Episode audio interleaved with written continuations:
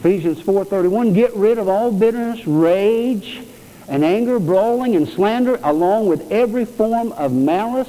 Get it out of your life he says. Why? Because if you leave it there, the devil is going to arrange some circumstances to stir it up. Sure as you're sitting here, you harbor that stuff in you, and the devil's going to find a button sooner or later. See, the devil can't read your mind. You tell him enough. you don't really have to read your mind. You go around telling him all the time. So shut your mouth and quit telling the devil all your weaknesses and faults, and he won't have so much to work with. But even if he don't, he pushes your buttons to find out what works. And when he finds a soft, tender spot, ouch, oh, he says, let's try that some more. You got to shut him down there. Every man is tempted, okay? All of us go through temptation. What you got to do is close down the landing strip. Imagine it like this. Imagine that inside of you, your soul, your spirit, there is a landing strip. And imagine that the devil has these planes circling over your head. And these planes are, are sent of the devil. They are temptations, and they're sent to all of us. And they are looking for a landing strip where they can land. And so they try this landing strip in you, Larry, and that landing strip has the lights shut down and a big no landing here. So they circle some more. And that's every one of us. And what you and I have to do is realize what points we are easily tempted in and shut down the landing strips. So then, let's see. If you are tempted by chocolate cake, then you know that there's a landing strip in you for chocolate cake. Does it make sense for you to go by the bakery in the store and look at the chocolate cake? Does that make sense? Mm-mm. It's like the guy I told you about, you've heard it before, he was addicted to donuts. Every day on the way to work, he'd stop at the donut shop and he'd eat a half a dozen donuts. And he prayed one day, got convicted, he prayed and said, okay, God, deliver me from this. And so he, he felt he was delivered.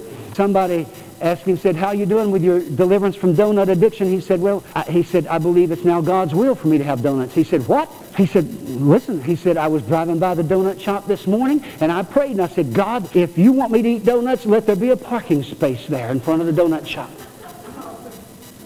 And he said, sure enough, on the sixth time around, there was a parking space right there in front of the donut shop. So then we know that we can shut down the landing strip. So let's deal with anger. People use three main approaches to deal with anger. Number one, express it. Number two, suppress it. Number three, calming it. Let's talk about them for just a few minutes this morning as fast as we can because I really want to have time for communion. When you're expressing anger, we're talking about in an assertive way but not in an aggressive manner. In other words, don't get up in somebody's face, but speak your piece calmly. Don't just hold it in. This is the healthiest way to deal with anger. Trying to act like you never get angry is not fooling anybody. So just don't try to act like you never get angry. You can say, I am angry with you, but you do not say, I am mad at you. Okay, expressing anger. Ecclesiastes 5, 6 says, Suffer not thy mouth to cause thy flesh to sin. In other words, shut your mouth. Be angry and sin not. Uh-oh. Bible says I can get angry. Is that what you read? Now come on. Does the Bible say that I can get angry or not? Yes. How many of you believe the Bible says you can get angry? How many of you believe the Bible says you shouldn't get angry? Okay. We need to understand anger. It's a human emotion. It's not only a human emotion, you're going to see in a minute, it's a God emotion. God gets angry. 1 Timothy 2.8, since prayer is at the bottom of all this, what I want mostly is for men to pray not shaking angry fists at enemies, but raising holy hands to God in intercession.